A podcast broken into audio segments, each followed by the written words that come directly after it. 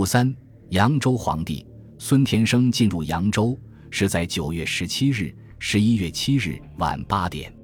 扬州士绅连忙组织自卫团与民众列队夹道欢迎。从南门方向，远远来了一群军人，大概有四十余名。看肤色是住在南门外净慧寺定字营的兵。六七个人骑着马，识得的有警局巡长、江都县知县、绿野茶社老板，当先一骑，煞是古怪，从头顶到脚踝都用白色羊皱缠满，只露着一张面孔，不认得。前岛两名卫队举着两面大旗，一写“还我山河”，一写“光复大汉”。见他们了，道旁人众轰然叫好，说：“革命军光复扬州了。”扬州此时也是无王管状态。武昌市便近一月来，扬州一直很平静，只有一些在外读书的学生，因为时局不静，纷纷回乡。他们倒是打算响应革命，保卫桑梓，发动组织了旅外学生队。苦于没有武器，两淮师范倒是有学生操练用的步枪，但校方不借。后来答应借了，枪刚到手，听说扬州已经光复。直到十一月七日，镇江林树庆宣布光复。扬州一水之隔，这才惊慌起来。扬州申商为首的，一是曲中过解元的盐商方尔贤，一是商会会长周谷人，迅即召开各界会议，议定组织自卫团，全城发动，每家出一至二人，自备红字灯笼，分区编队，担任夜晚巡逻。事到临头，效率甚高，当天便编成二十四队，一万五六千人。然后方尔贤。周谷人联袂去见扬州知府和盐运使，劝他们离开扬州，因为这两位是奇人，留任的话，可能给革命党人以进犯扬州的口实。知府松巡不肯走，反而说：“我只希望革命党不伤害百姓。如果还需要问事，我愿意继续维持下去；如果用不着我，我就走。”真跟这位大爷说不通。各地光复，用就官吏的很多。你几曾听说过用旗人来维持的？盐运使曾厚倒还好，经过反复劝说，他带着家眷和印信，于十一月七日下午五点越墙逃走。咦，为什么要越墙？因为已经有人来报，南门外定自营一群士兵，荷枪实弹冲进城内，直奔盐运使署，声称是所想。这下不但盐运使大人要急急逃离，连来劝说的绅商代表。也慌忙作鸟兽散，定字营冲进运署，将运库洗劫一空。这天傍晚，扬州街道突然多了许多独轮车，每个独轮车上都坐着两个定字营士兵。这很古怪，扬州从来也没有用独轮车运人的习惯呀。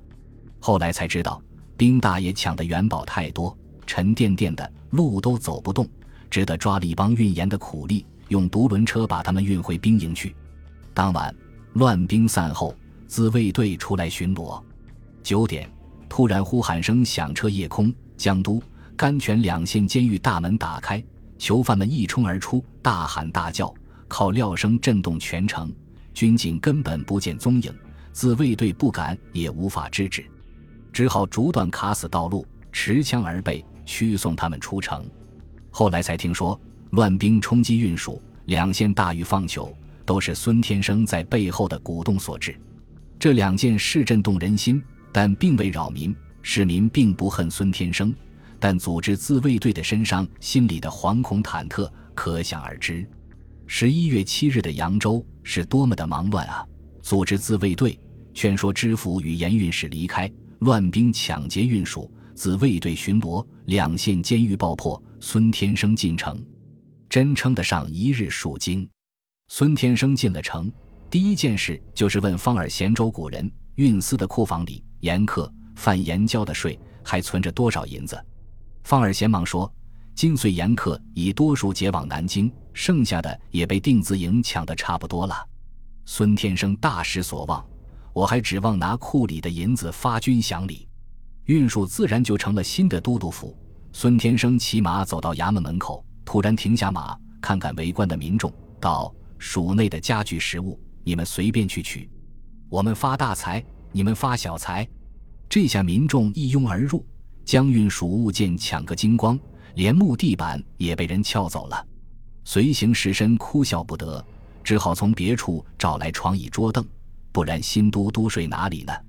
当夜也没有别的事，只是吩咐全城悬挂白旗。这本是各地光复都有的举动，但扬州独立来的太迅疾，各家来不及准备，一时找不到白布的，有用白纸糊的，有用毛巾代替的。总之闹到半夜，扬州总算光复成功了。当合城民众终于在惴惴不安中渐次睡去时，方尔贤、周古人派出的使者已经渡过了长江，去迎接徐宝山。迎徐是早定下的方略。徐宝山，人称徐老虎，本是扬州盐枭，江南一直流传着他与白寡妇的故事。看过高阳小说、李汉祥电影的举手。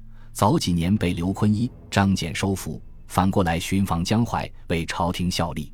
他与扬州盐商亦敌亦友，曾多次到方周等人府上做客。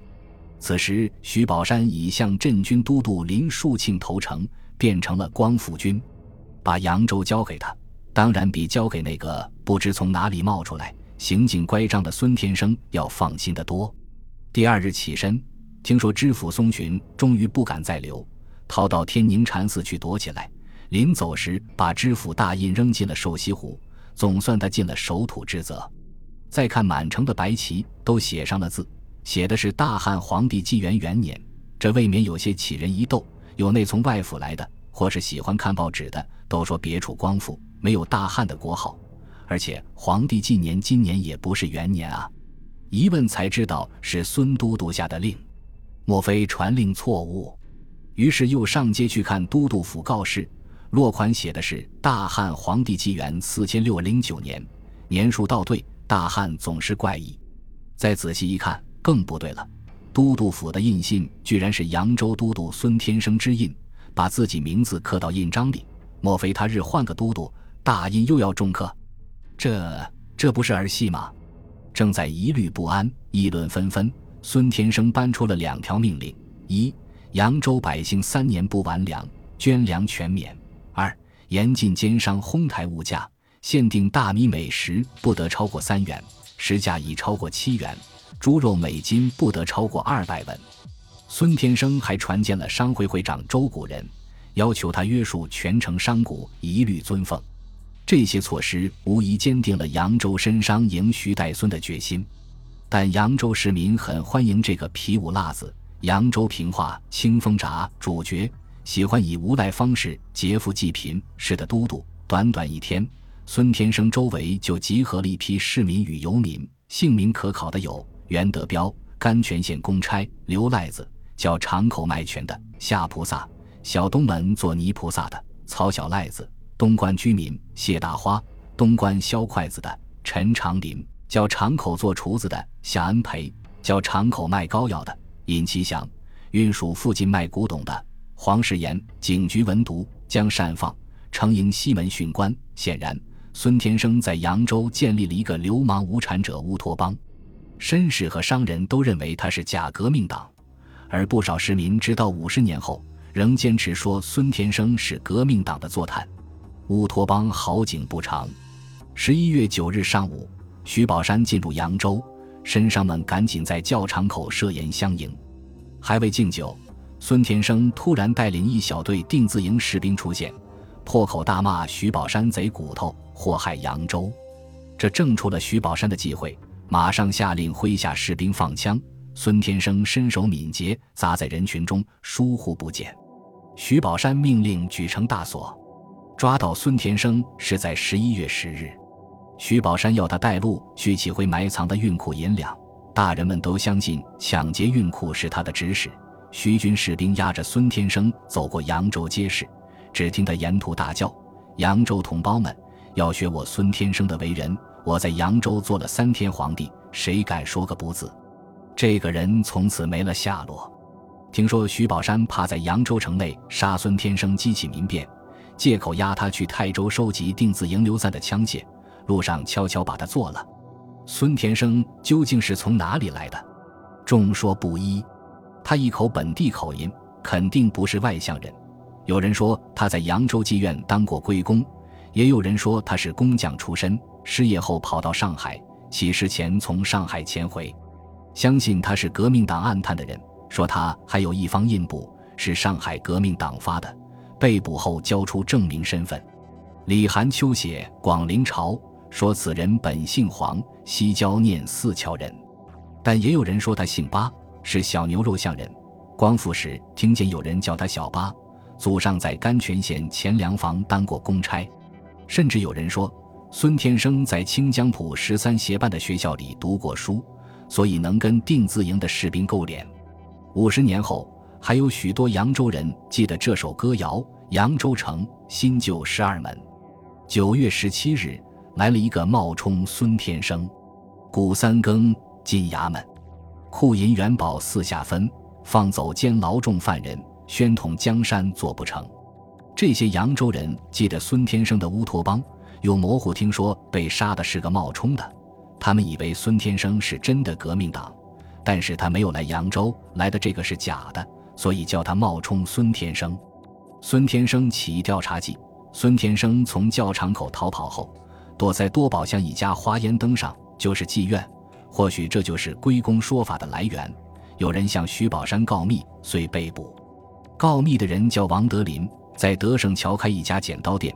扬州老人说，当皇帝的那三天。王德林是孙天生一起的。本集播放完毕，感谢您的收听，喜欢请订阅加关注，主页有更多精彩内容。